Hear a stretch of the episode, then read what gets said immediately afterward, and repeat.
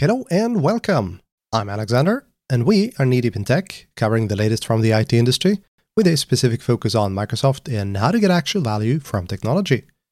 This is episode one hundred sixty-seven, recorded on December the eighth, twenty twenty-one. You will be able to find this and our previous episodes on knee deep in tech dot com, iTunes, Spotify, and on most podcasting platforms. This episode is a full-length interview that Simon and I did with Karoliina Kettukari, an Office and Apps M V P from Finland. And we are joined now by Karoliina Kettukari. Karoliina, welcome to the show. Thank you. I'm happy to be here. So your name always comes up whenever we talk about something that we have no idea about, that is stuff like Viva and Teams and all those other things.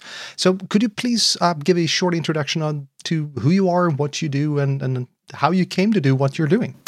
Oh, yes, of, of course. So I'm Karoliina Kettukari, and I'm from Finland, as you maybe can guess from my difficult, difficult name.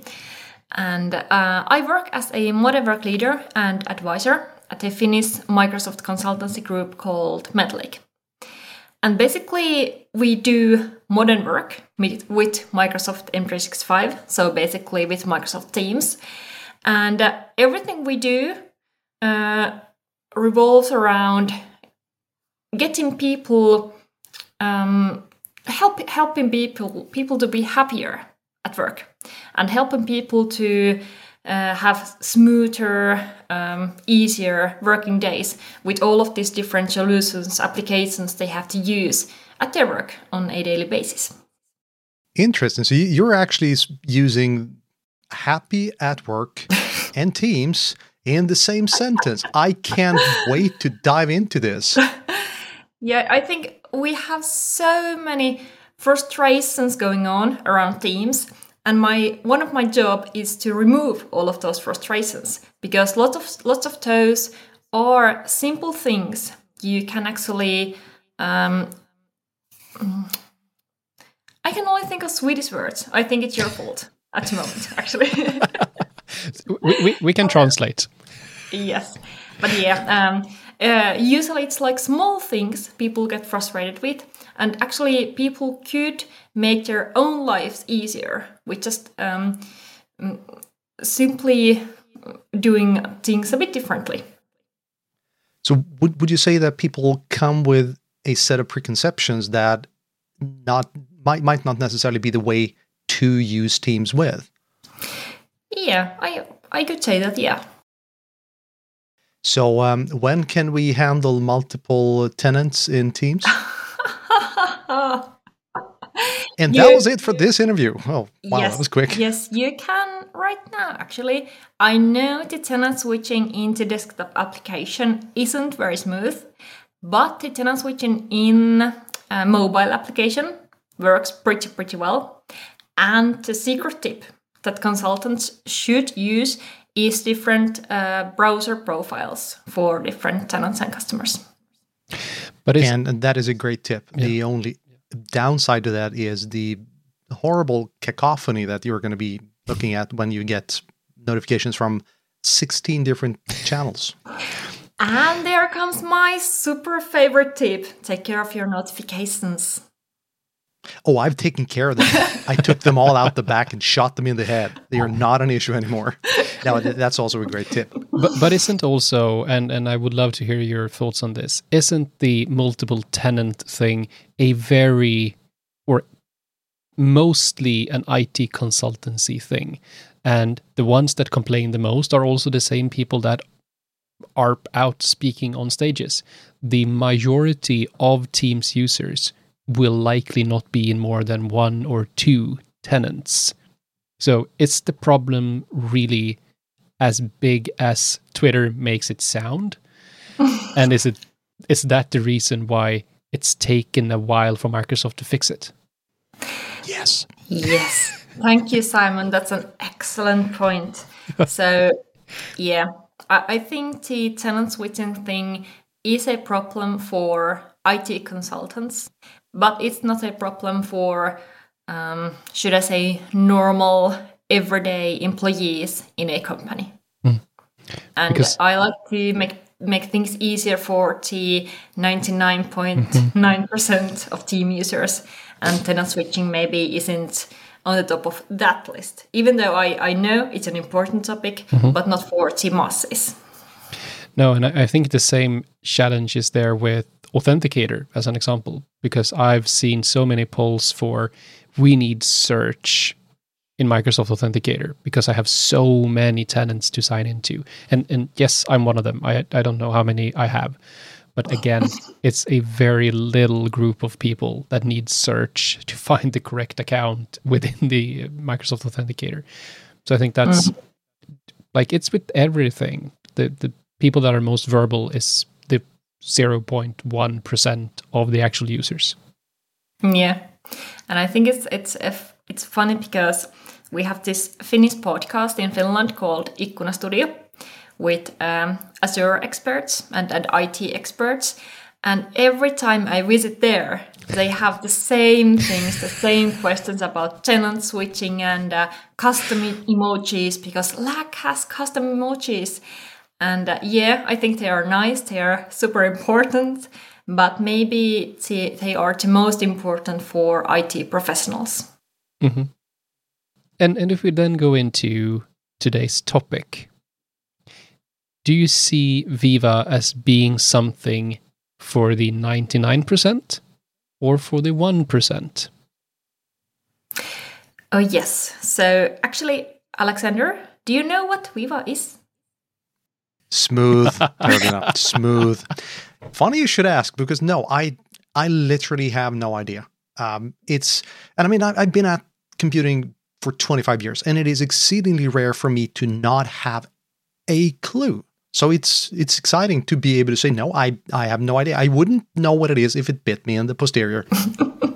No worries. I have literally like no idea what Azure is. But anyway, I know everything about Viva. So a short recap. Uh, about a year ago, Microsoft launched this huge employee experience campaign, I would say maybe. And Viva is a solutions, four solutions at the moment that are based on teams. And we have Viva Connections, uh, Viva Insights, Viva Topics, and Viva Learning at the moment. And those are not separate applications, but they are, um, should I say, extensions to Microsoft Teams. And they all have different meaning, different uh, works to do to ease up the employees' life in, in the organizations. So yes, I would very much say that most of the things in Viva are for the ninety-nine percent of the users. So does that mean that Viva is not its own thing? Viva are kind of an add-ons to Teams. There, there's no Viva portal that I can go to. Yes, um, you can, for example, go to Viva Insights via office dot com. But actually, the main thing in Viva is that Teams, as the hub for teamwork, brings all of those different M three sixty-five solutions together. So instead of switching between different applications and dif- the different solutions, the employee can stay inside one window, inside one solution, which is Teams. And then we can bring those, for example, Viva solutions, Viva capabilities into our working up environment, which is Teams. Oh, that makes sense. Okay, so I, I was thinking along the lines of a replacement for Yammer. So I've, I've been looking, and you're going to laugh your ass off for this. I've been looking high and low after trying to find the darn Viva portal. Turns out that there isn't one. That makes so much sense. And I've, we keep coming back to that on, on this podcast, that if you if you cannot find information on the internet, there is a high likelihood that you're asking the wrong questions, which is very evident in this case. Okay, so now we know what it is and where it's hiding. What does it do? What do we need it for? So, um... So we have these four different parts. And Viva Connections was the first one that came in, in public preview and in general availability. And Viva Connections is included in your current SharePoint and Teams licensing.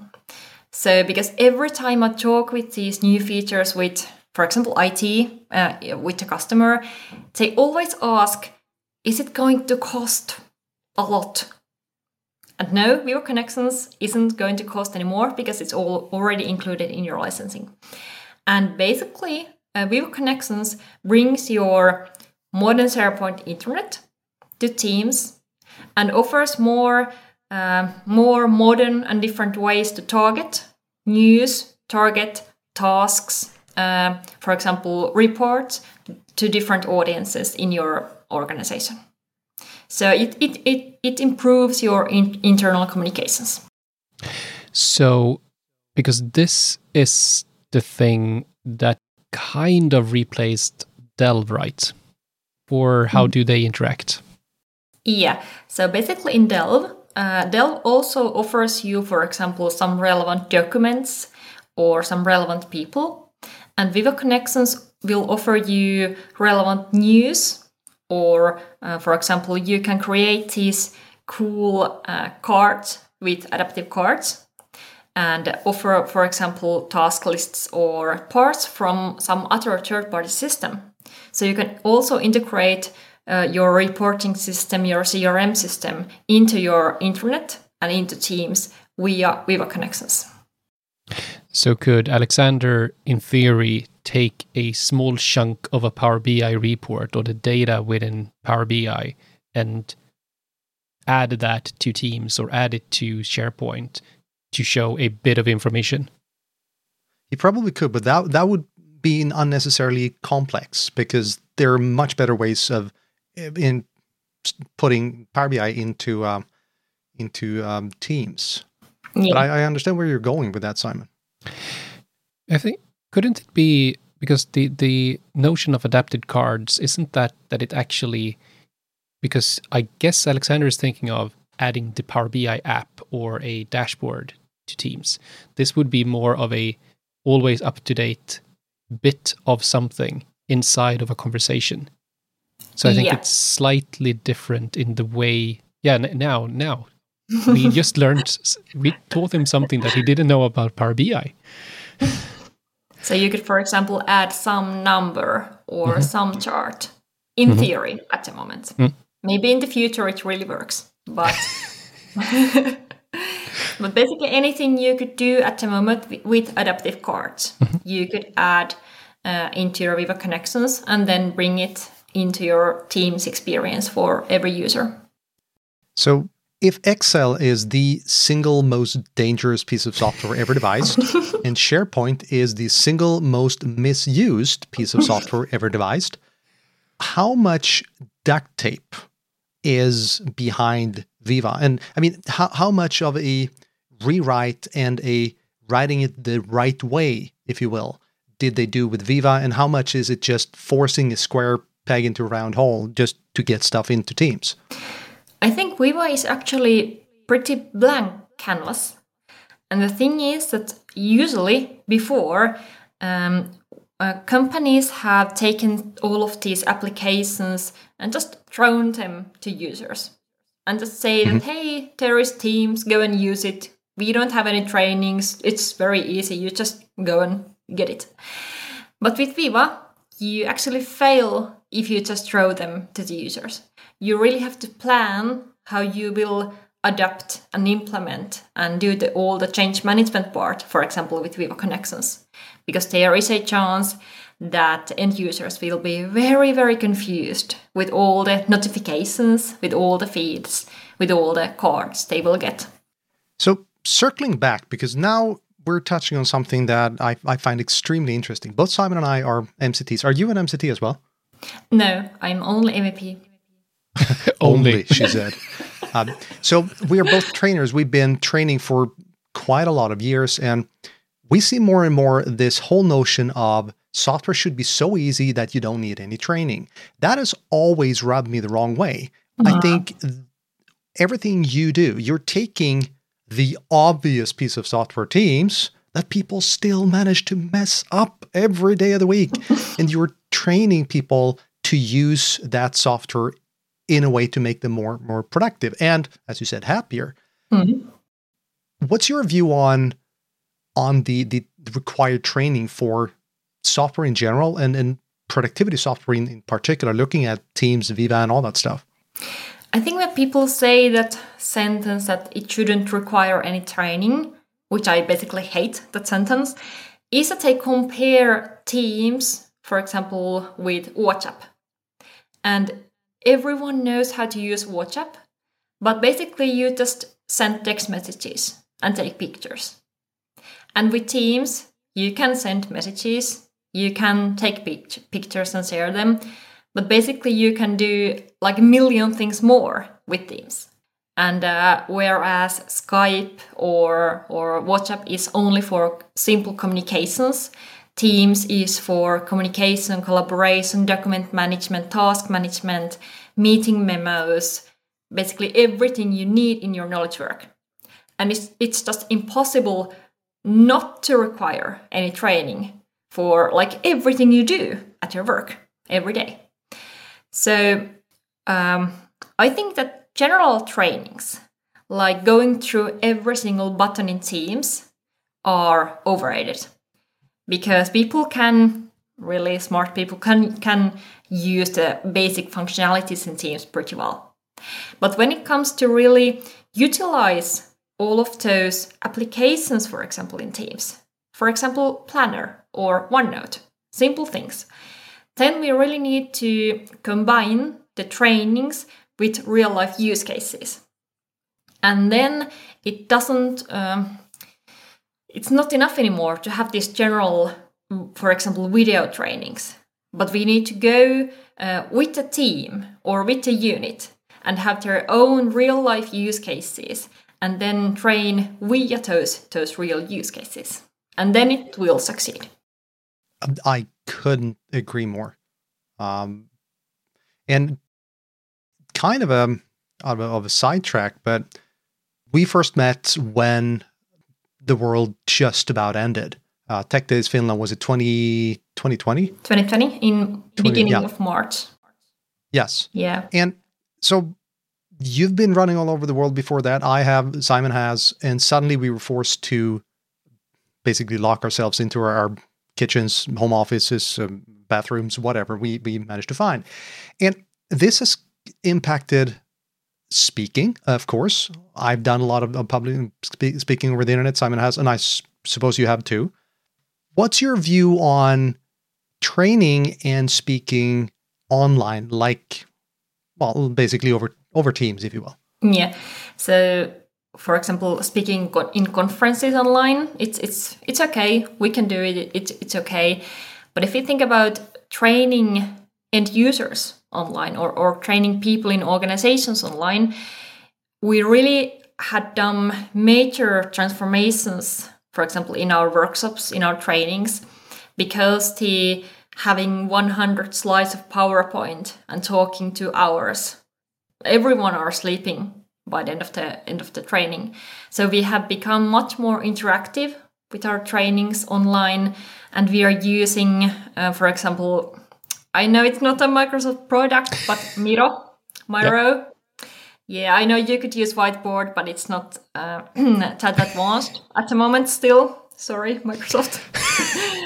But um, v- v- virtual trainings, online trainings are possible. We have done like huge projects totally online. But but it requires a bit different take on, on how you com- uh, compile your workshops and trainings. Absolutely. And I, I, I'm a very odd person. So I I will just warn yes, you, you are. We will get into licensing later on. Uh, because I, I'm one of the very few people in the world who loves Microsoft licenses. Too bad. Yeah, I know. Uh, but speaking about learning, the second part of Viva is Viva Learning. And that's a part I think I understood kind of first of those four, because it was very similar to things like both both me and Alexander are Pluralsight authors. And it's similar in the way Pluralsight's learning platform works. So what is Viva Learning and how can you use that inside of an organization? Yes. So Viva Learning, you can add as an application to your Teams from the left-hand trail navigation. And in Viva Learning, you actually have some free content. So you have the Microsoft Learn content, the M three sixty-five lear- uh, training content. Uh, for example, um, if you have had learning pathways in your organization, you can now use Viva Learning for that. But then in, in addition to that, if you pay more, if you have the licenses, which is four dollars per user per month, um, you can actually utilize, for example, LinkedIn Learning content. You can use Pluralsight content or combine your own L M S system into, into teams.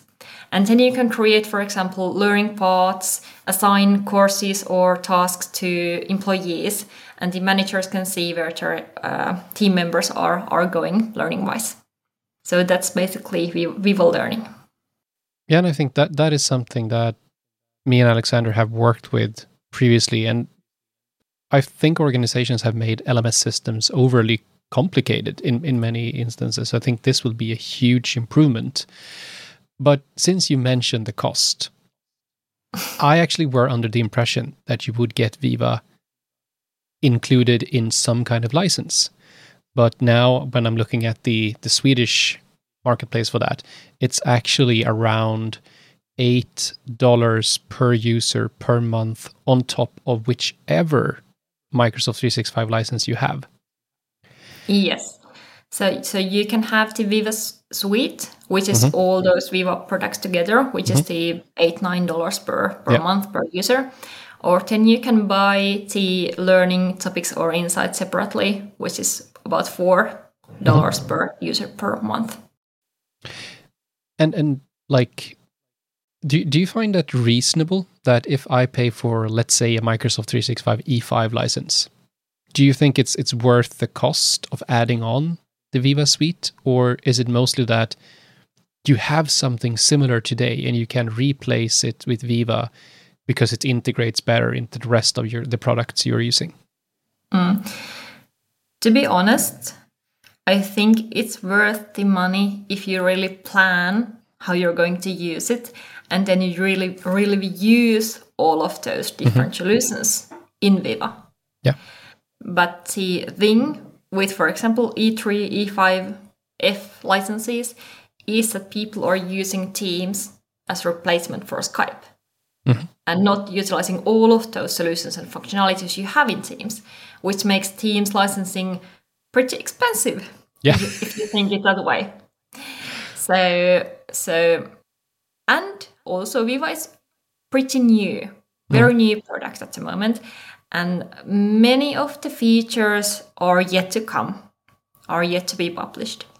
So if I were a, a normal organization, should I say, I would definitely go for the Viva Connections because it's it's free, it's included in your, in your licensing.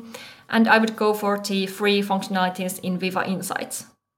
But then if I want to really take a look on those extra possibilities, then I would think about, is this a good time to do those at the moment? Or should I maybe wait uh, half a year, a year, when the product is more mature? So speaking of maturity here, where would you say Viva is? Are we looking at a beta? Are we looking at a statement of direction? Or where are we? I think Viva Connections, really go for it. It's it's... It's very nice at the moment as it is, and new functionalities is, are going all the time. With Viva Learning, um, yes, go for it if you have your own L M S system, which which could be included or uh, combined with Viva Learning. And Viva Insights, uh, those free functionalities, go for it. Those paid functionalities are a bit different thing because it requires Uh, enterprise agreement, and for example in Finland not many companies had ha- have that actually. And Viva Topics is maybe the most interesting of this of these uh, four, and maybe the most um, thing for the future, but at the moment um, maybe it's a bit more beta than the others. Okay, you're you're teasing like crazy. What the hell is Viva Topics? So, uh, Viva Topics is the fourth or uh, third solution inside Viva, Viva Suite.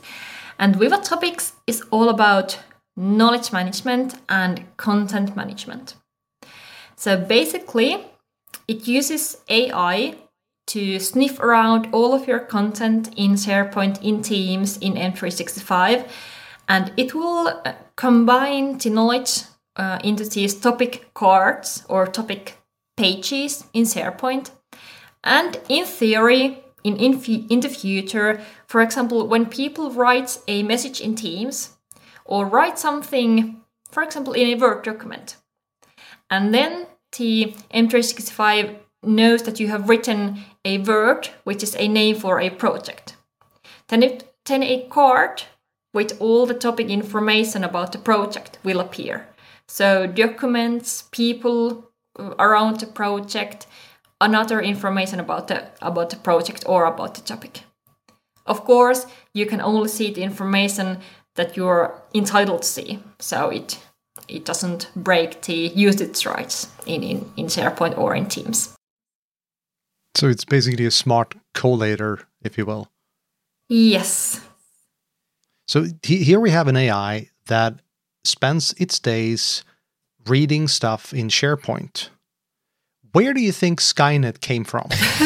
I'm pretty sure this is what, how it started. Poor A I. Um, but the thing with Viva topics is that A I is also pretty dumb.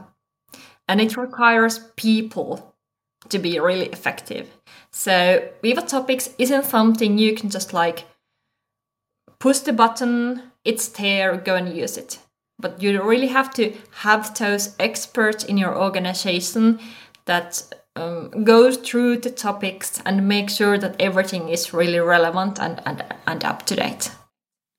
And that brings me to a super interesting question. I'm going to go ahead and guess that that kind of person doesn't exist today. And that's also the kind of person that would curate and kind of take care of tools like Teams. And again, they don't exist today because nobody thinks they're they're they need to be there.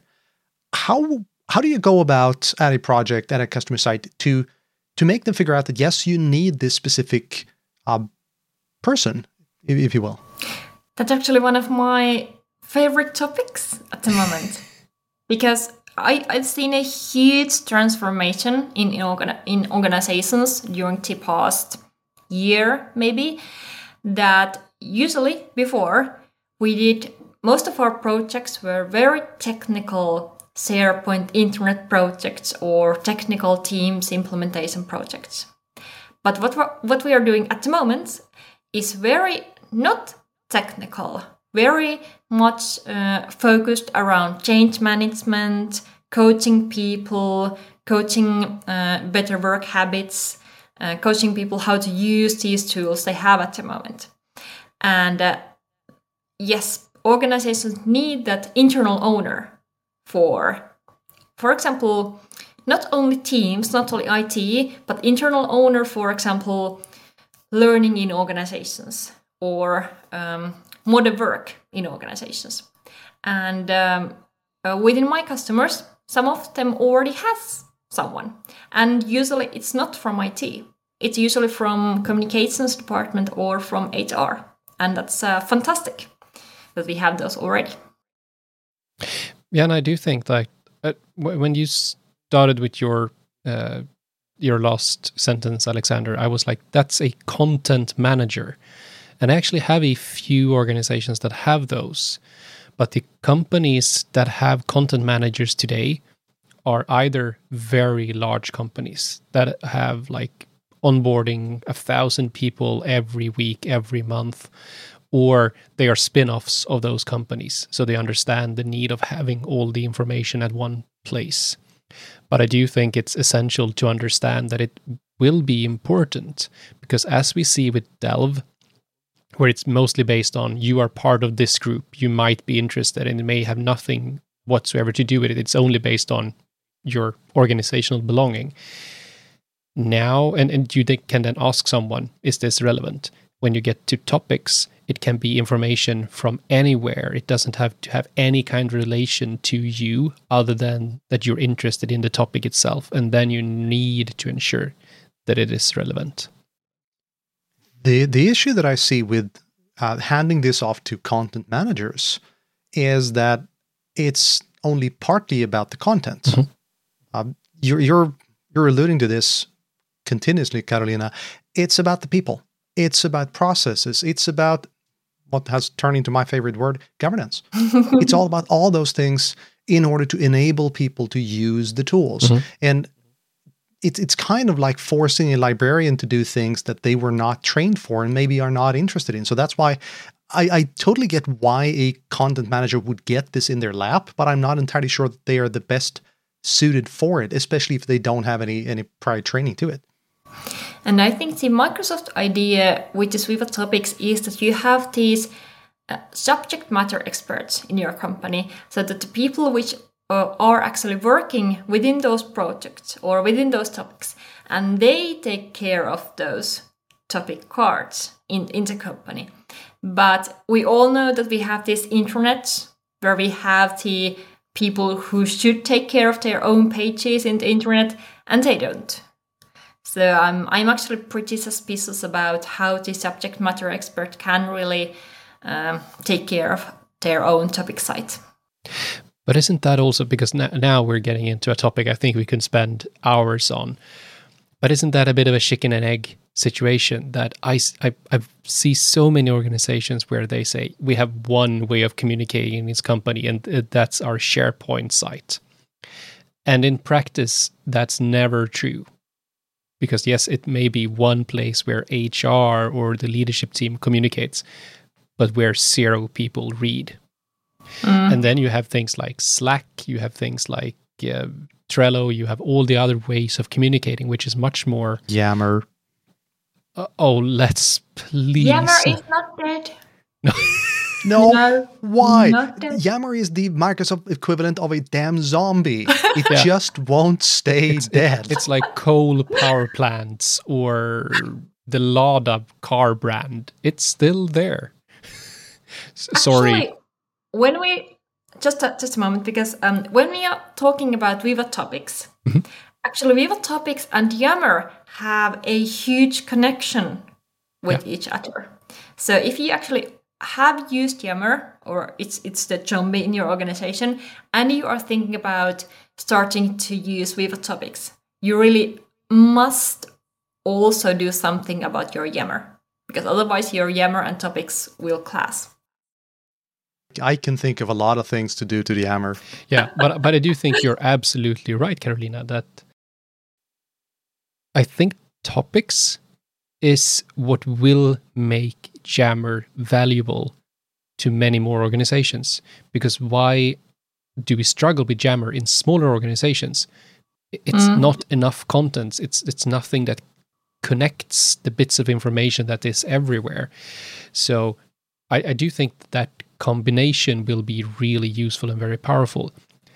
And going back to why doesn't it work with, with current owners of sites?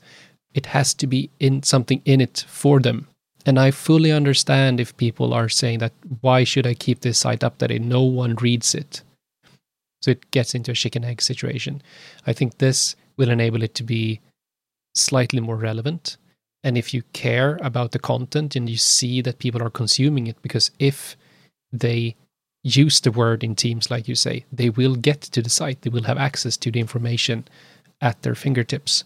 So I, I do think that we have a better opportunity to be successful with this, but then people need to understand their role and, as you said, get trained. What happens? How does it look? How does it present to the user?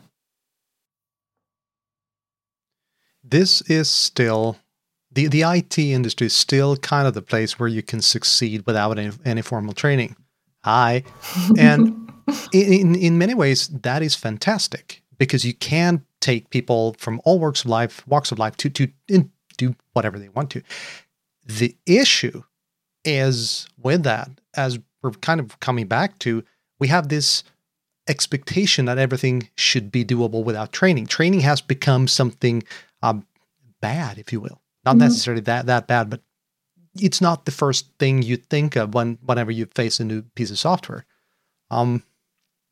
How how do you think we could drive a change in mindset that whenever there is a new tool, whatever it may be, your first thought should not be to dive in, kick the tires, and blow the damn thing up, but instead look at some proper training and start from a good starting point. I think that comes, um, that's not an easy job to do. And uh, what we have done, for example, with, with our customers, it's it goes case by case. And the, the usual thing is that we um, customers ask, for example, can you come and give us Teams training? And then we say, oh, in our opinion, for, from our experience, general trainings don't do much. So what about we could do something that really has effect in your company? And it all comes down to discovering what the company, what the employees really, really need. And the thing is that they may actually, they maybe doesn't need any, any technical training, but they do need training, for example, in how to manage their tasks. And then we get to the real pain points in organization, and then we can not train, but coach them with the real life use cases, which is way, way, way more effective. So um, I think it's it's slow, slow change ahead, and it it has, it has to be done really case by case. And it kind of drives the question: um, could you say something about your clients? Are you going towards a specific um, type of clients, or is it anything goes? And how much of them are, are actually tech companies in, in their own right? Uh, our clients are the largest uh, companies in Finland.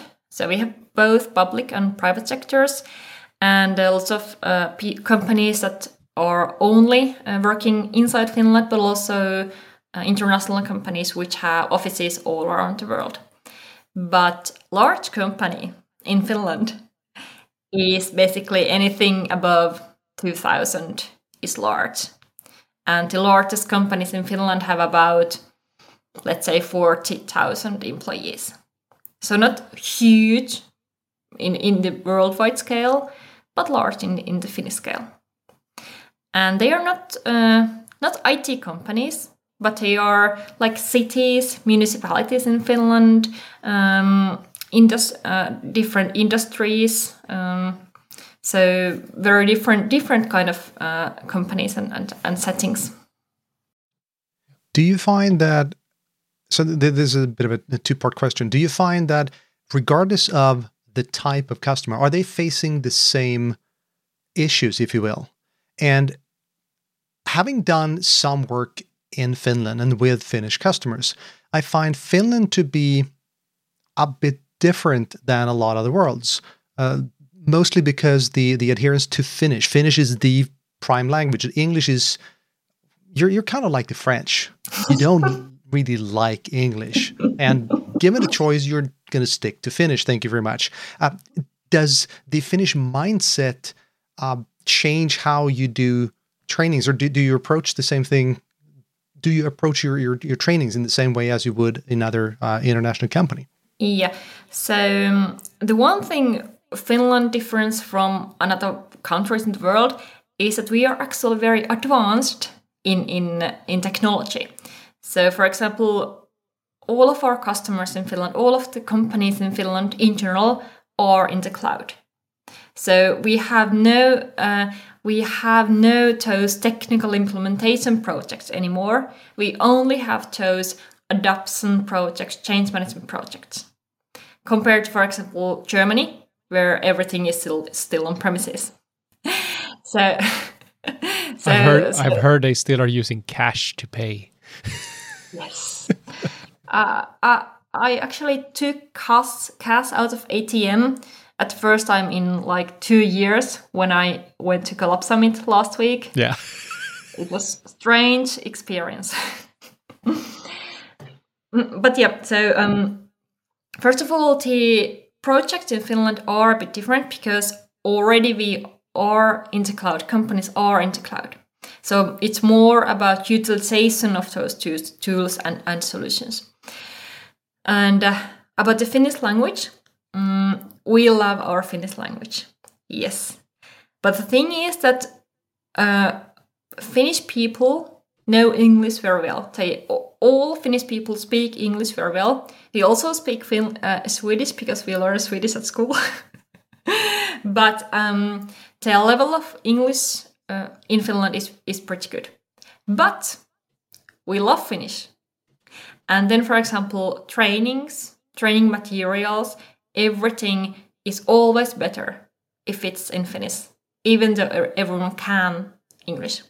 But that leads to the thing that we can't take any, for example, ready-made Microsoft materials. We can't take any um, videos Microsoft, Microsoft produces because all, all of those have, have to be in Finnish.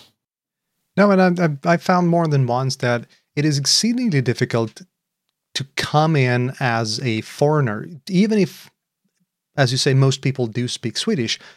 I I can't work on my own, basically. I will need a Finnish translator, guide, whatever, it kind of kind of someone to work through in order to get things done. And in that way, you are not unlike um, Japan. So interesting twists and turns that you might not expect.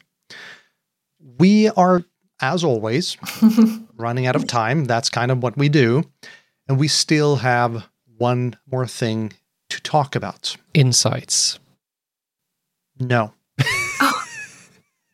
Licensing. Well, we can do insights as well, but hello, loop. Yeah, but, but come on. Loop. Yeah, loop. Uh, then, then, then you choose. What do you want to talk about the last minutes? You're the expert. Uh, just one thing about insights. So yes, if you know my analytics, the thing that provides you all the information about your meetings and et cetera, it's now branded branded again as Viva Insights. So it's it's there. It's free, included in your, for example, E five licensing. Just go and use it. Very nice, super nice. There's also a paid functionality, so it's a licensing functionality in Insights, which manages your experience. But I don't know, the personal insights is a an excellent, excellent solution. And it's Viva Insights who send that daily mail to you, Alexander. Yeah. No, it isn't. It also might be Cortana or My yeah. Analytics or whatever they call it at the moment. But yeah, uh, loop. Loop in three minutes. Loop Go. in three minutes. It was the biggest um, ModeWork announcement at Ignite a couple of weeks, months, months ago. And uh, I'm not really sure what it brings, what new it brings at the moment to the ModeWork scene. Because at the moment, you can add loop, component, loop, loop components, which are uh, formerly known as fluid framework components, into Teams chats. And then you can, for example, have a table you can all edit together directly in the chat. But you can edit pages, you can edit text together simultaneously in PowerPoint, in OneNote. So where do you need loop at the moment? In the future, maybe yes, when we have these super cool three D emoji, pink, purple, violet loop application. But let's say we have to wait for that. So is loop the framework to be able to do collaborative work inside of a, uh, an application, or is loop in its own way a collaboration tool? You can combine, for example, OneNote or PowerPoint documents or loop components in your loop application workspace. And then you also can have your loop components inside, for example, Teams chat. I don't I don't I don't think there is a good answer to your question at the moment. I am thoroughly confused. Very well done. And so are the end users at the moment. And I think that might actually be one of the best endings in recorded history. Uh, so are the end users as well, says Karoliina, and she knows her stuff. Well, It's been forty-five fantastic minutes. I have learned so much about Viva. I'm pretty sure that Simon has as well. Absolutely. Um, I'll be spending a lot of time tonight thinking about Viva, how to turn a few days off. Uh, no, it, it's been fantastic. It, things are starting to make sense. Uh, and that's why I love having the ability to just call on way smarter people than, than us to, to answer these questions. So thank you so much for coming on.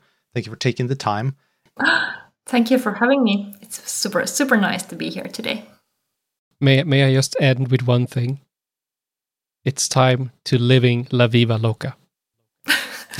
Oh, no, you didn't. Simon, you're out of this podcast.